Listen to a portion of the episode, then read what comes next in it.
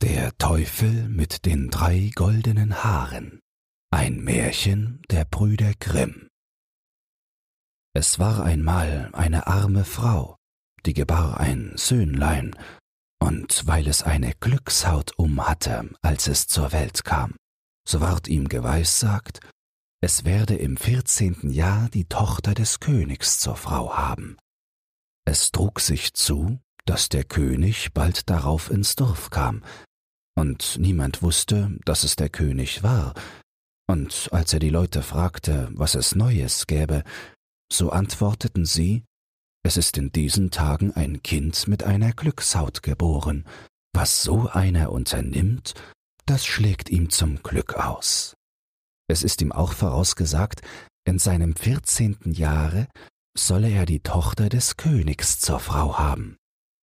Der König, der ein böses Herz hatte, und über die Weissagung sich ärgerte, ging zu den Eltern, tat ganz freundlich und sagte, Ihr armen Leute, überlasst mir euer Kind, ich will es versorgen. Anfangs weigerten sie sich, da aber der fremde Mann schweres Gold dafür bot, und sie dachten, es ist ein Glückskind, es muss doch zu seinem Besten ausschlagen, so willigten sie endlich ein, und gaben ihm das Kind. Der König legte es in eine Schachtel und ritt damit weiter, bis er zu einem tiefen Wasser kam. Da warf er die Schachtel hinein und dachte, von dem unerwarteten Freier habe ich meine Tochter geholfen. Die Schachtel aber ging nicht unter, sondern schwamm wie ein Schiffchen, und es drang auch kein Tröpfchen Wasser hinein. So schwamm sie bis zwei Meilen von des Königs Hauptstadt, wo eine Mühle war, an dessen Wehr sie hängen blieb. Ein Mahlbursche, der glücklicherweise dastand und sie bemerkte, zog sie mit einem Haken heran und meinte große Schätze zu finden. Als er sie aber aufmachte, lag ein schöner Knabe darin, der ganz frisch und munter war. Er brachte ihn zu den Müllersleuten, und weil diese keine Kinder hatten, freuten sie sich und sprachen, Gott hat es uns beschert. Sie pflegten den Findling wohl, und er wuchs in allen Tugenden heran. Es trug sich zu, dass der König einmal bei einem Gewitter in die Mühle trat und die Müllersleute fragte, ob der große Junge ihr Sohn wäre. Nein, antworteten sie. Es ist ein Findling, er ist vor vierzehn Jahren in einer Schachtel ans Wehr geschwommen, und der Mahlbursche hat ihn aus dem Wasser gezogen. Da merkte der König, dass es niemand anders als das Glückskind war, das er ins Wasser geworfen hatte, und sprach Ihr guten Leute, könnte der Junge nicht einen Brief an die Frau Königin bringen? Ich will ihm zwei Goldstücke zum Lohn geben. Wie der Herr König gebietet, antworteten die Leute und hießen den Jungen sich bereithalten. Da schrieb der König einen Brief an die Königin, worin stand, sobald der Knabe mit diesem Schreiben angelangt ist, soll er getötet und begraben werden, und das alles soll geschehen sein, ehe ich zurückkomme. Der Knabe machte sich mit dem Briefe auf den Weg, verirrte sich aber und kam abends in einen großen Wald. In der Dunkelheit sah er ein kleines Licht, ging darauf zu und gelangte zu einem Häuschen. Als er hineintrat, saß eine alte Frau beim Feuer ganz allein. Sie erschrak, als sie den Knaben erblickte, und sprach Wo kommst du her? Und wo willst du hin? Ich komme von der Mühle, antwortete er, und will zur Frau Königin, der ich einen Brief bringen soll. Weil ich mich aber in dem Wald verirrt habe, so wollte ich hier gerne übernachten. Du armer Junge, sprach die Frau, du bist in ein Räuberhaus geraten, und wenn sie heimkommen, so bringen sie dich um. Mag kommen, wer will, sagte der Junge. Ich fürchte mich nicht. Ich bin aber so müde, dass ich nicht weiter kann, streckte sich auf eine Bank und schlief ein. Bald hernach kamen die Räuber, und fragten zornig, was da für ein fremder Knabe läge. Ach, sagte die Alte, es ist ein unschuldiges Kind. Es hat sich im Walde verirrt, und ich habe ihn aus Barmherzigkeit aufgenommen. Er soll einen Brief an die Frau Königin bringen. Die Räuber erbrachen den Brief und lasen ihn, und es stand darin, dass der Knabe sogleich wie er ankäme, sollte ums Leben gebracht werden. Da empfanden die hartherzigen Räuber Mitleid, und der Anführer zerriss den Brief und schrieb einen andern, und es stand darin, so wie der Knabe ankäme, sollte er sogleich mit der Königstochter vermählt werden. Sie ließen ihn dann ruhig bis zum andern Morgen auf der Bank liegen, und als er aufgewacht war, gaben sie ihm den Brief und zeigten ihm den rechten Weg. Die Königin aber, als sie den Brief empfangen und gelesen hatte, tat, wie darin stand, hieß ein prächtiges Hochzeitsfest anstellen, und die Königstochter ward mit dem Glückskind vermählt, und da der Jüngling schön und freundlich war, so lebte sie vergnügt und zufrieden mit ihm. Nach einiger Zeit kam der König wieder in sein Schloss und sah, dass die Weissagung erfüllt und das Glückskind mit seiner Tochter vermählt war. Wie ist das zugegangen? sprach er. Ich habe in meinem Brief einen ganz anderen Befehl erteilt. Da reichte ihm die Königin den Brief und sagte, er möchte selbst sehen, was darin stände. Der König las den Brief und merkte wohl, dass er mit einem andern war vertauscht worden. Er fragte den Jüngling, wie es mit dem anvertrauten Briefe zugegangen wäre, warum er einen andern dafür gebracht hätte. Ich weiß von nichts, antwortete er. Er muss mir in der Nacht vertauscht worden sein, als ich im Walde geschlafen habe. Voll Zorn sprach der König. So leicht soll es dir nicht werden. Wer meine Tochter haben will, der muss mir aus der Hölle drei goldene Haare von dem Haupte des Teufels holen. Bringst du mir, was ich verlange, so sollst du meine Tochter behalten. Damit hoffte der König, ihn auf immer loszuwerden. Das Glückskind aber antwortete Die goldenen Haare will ich wohl holen, ich fürchte mich vor dem Teufel nicht.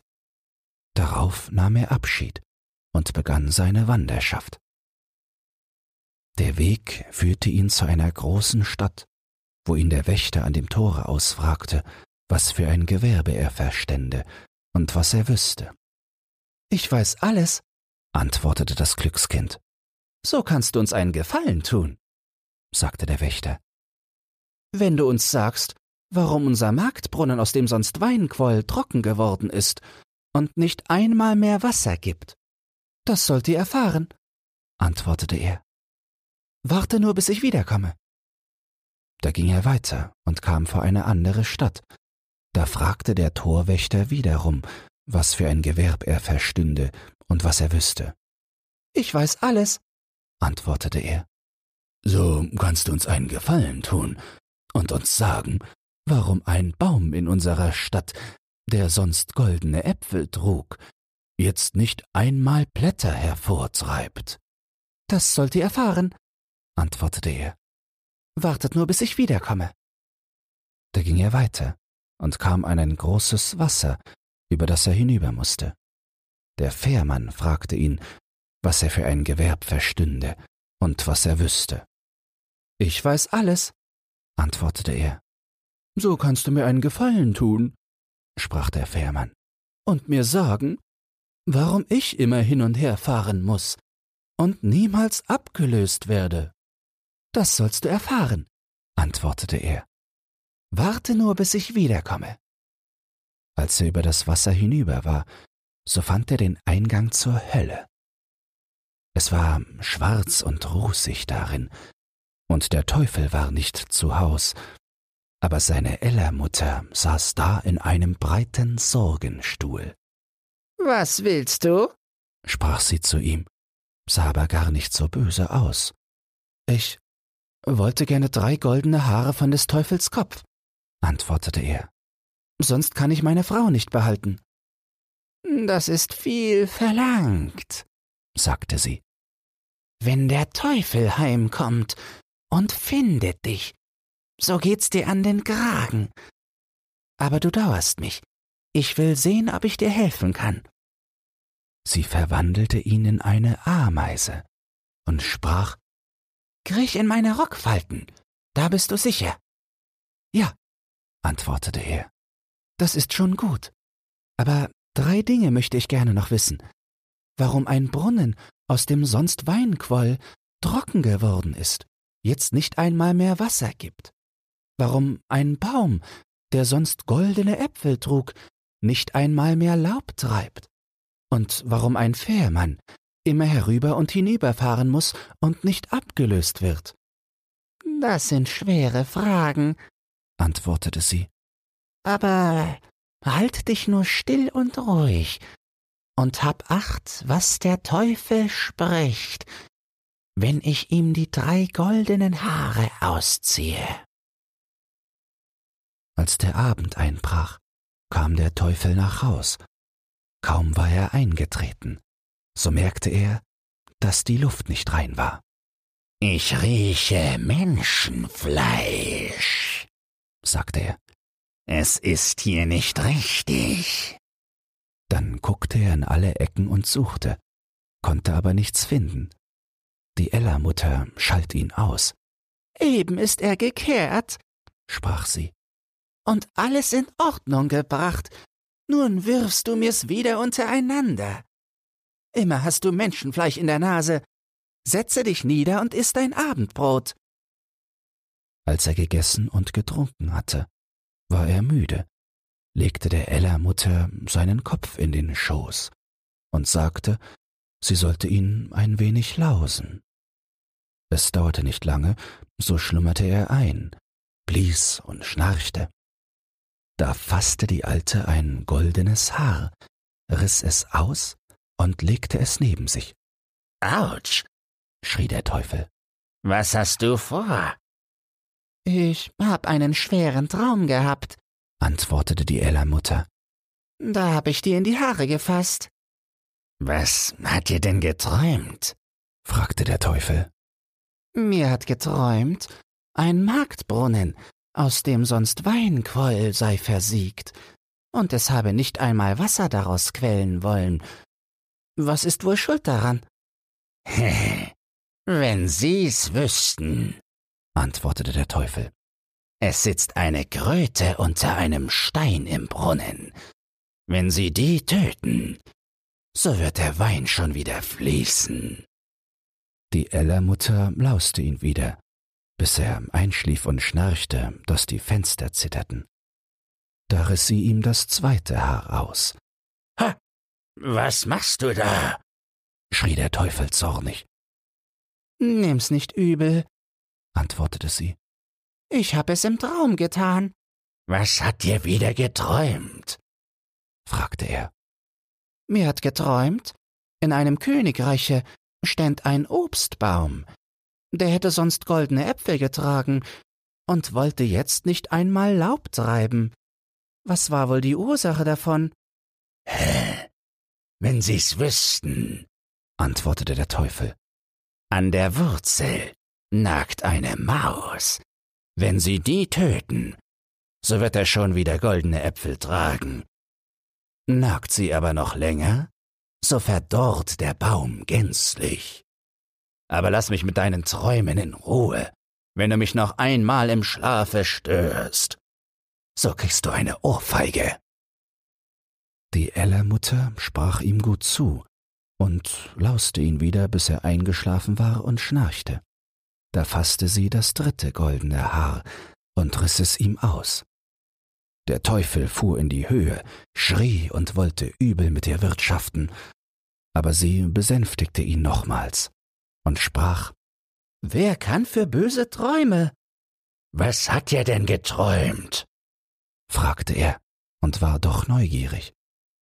Mir hat von einem Fährmann geträumt, der sich beklagte, dass er immer hin und her fahren müsste und nicht abgelöst würde. Was ist wohl schuld? Hä? Du Dummbart, antwortete der Teufel. Wenn einer kommt und will überfahren, so muss er ihm die Stange in die Hand geben. Dann muss der andere überfahren, und er ist frei. Da die Ellermutter ihm die drei goldenen Haare ausgerissen hatte und die drei Fragen beantwortet waren, so ließ sie den alten Drachen in Ruhe, und er schlief, bis der Tag anbrach. Als der Teufel wieder fortgezogen war, holte die Alte die Ameise aus der Rockfalte und gab dem Glückskind die menschliche Gestalt zurück. Da hast du die drei goldenen Haare, sprach sie. Was der Teufel zu deinen drei Fragen gesagt hat, wirst du wohl gehört haben. Ja, antwortete er. Ich hab es gehört und will's wohl behalten. So ist dir geholfen, sagte sie. Und nun kannst du deiner Wege ziehen. Er bedankte sich bei der Alten für die Hilfe in der Not, verließ die Hölle und war vergnügt, dass ihm alles so wohl geglückt war. Als er zu dem Fährmann kam, sollte er ihm die versprochene Antwort geben. Fahr mich erst hinüber, sprach das Glückskind. So will ich dir sagen, wie du erlöst wirst. Und als er auf dem jenseitigen Ufer angelangt war, gab er ihm des Teufels Rat. Wenn wieder einer kommt und will übergefahren sein, so gib ihm nur die Stange in die Hand. Er ging weiter und kam zu der Stadt, worin der unfruchtbare Baum stand und wo der Wächter auch Antwort haben wollte. Da sagte er ihm, wie er vom Teufel gehört hatte, Tötet die Maus, die an der Wurzel nagt, so wird er wieder goldene Äpfel tragen. Da dankte ihm der Wächter und gab ihm zur Belohnung zwei mit Gold beladene Esel, die mussten ihm nachfolgen. Zuletzt kam er zu der Stadt, deren Brunnen versiegt war. Da sprach er zu dem Wächter, wie der Teufel gesprochen hatte. Es sitzt eine Kröte im Brunnen unter einem Stein. Die müsst ihr aufsuchen und töten. So wird er wieder reichlich Wein geben. Der Wächter dankte und gab ihm ebenfalls zwei mit Gold beladene Esel. Endlich langte das Glückskind daheim bei seiner Frau an, die sich herzlich freute, als sie ihn wiedersah, und hörte, wie wohl ihm alles gelungen war. Dem König brachte er, was er verlangt hatte, die drei goldenen Haare des Teufels, und als dieser die vier Esel mit dem Golde sah, ward er ganz vergnügt und sprach Nun sind alle Bedingungen erfüllt, und du kannst meine Tochter behalten. Aber, lieber Schwiegersohn, sage mir doch, woher ist das viele Gold? Das sind ja gewaltige Schätze. Ich bin über einen Fluss gefahren, antwortete er, und da habe ich es mitgenommen. Es liegt dort, statt des Sandes am Ufer. Kann ich mir auch davon holen?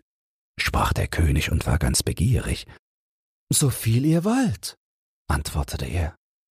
Es ist ein Fährmann auf dem Fluss, von dem lasst euch überfahren, so könnt ihr drüben eure Säcke füllen. Der habsüchtige König machte sich in aller Eile auf den Weg, und als er zu dem Fluss kam, so winkte er dem Fährmann, der sollte ihn übersetzen. Der Fährmann kam und hieß ihn einsteigen, und als sie an das jenseitige Ufer kamen, gab er ihm die Ruderstange in die Hand und sprang davon. Der König aber musste von nun an fahren, zur Strafe für seine Sünden. Fährt er wohl noch? Was denn? Es wird ihm niemand die Stange abgenommen haben. Wenn dir dieses Hörbuch gefallen hat, dann teile es oder lass eine Podcast-Bewertung da. Zudem hast du die Möglichkeit, unter den Shownotes bei Spotify anhand von Umfragen und Kommentaren mitzubestimmen, wohin es mit diesem Podcast gehen soll. Du hast Lob, Kritik oder einen Textwunsch, dann lass es mich wissen. Doch nun viel Spaß beim nächsten Hörbuch und eine geruhsame Nacht.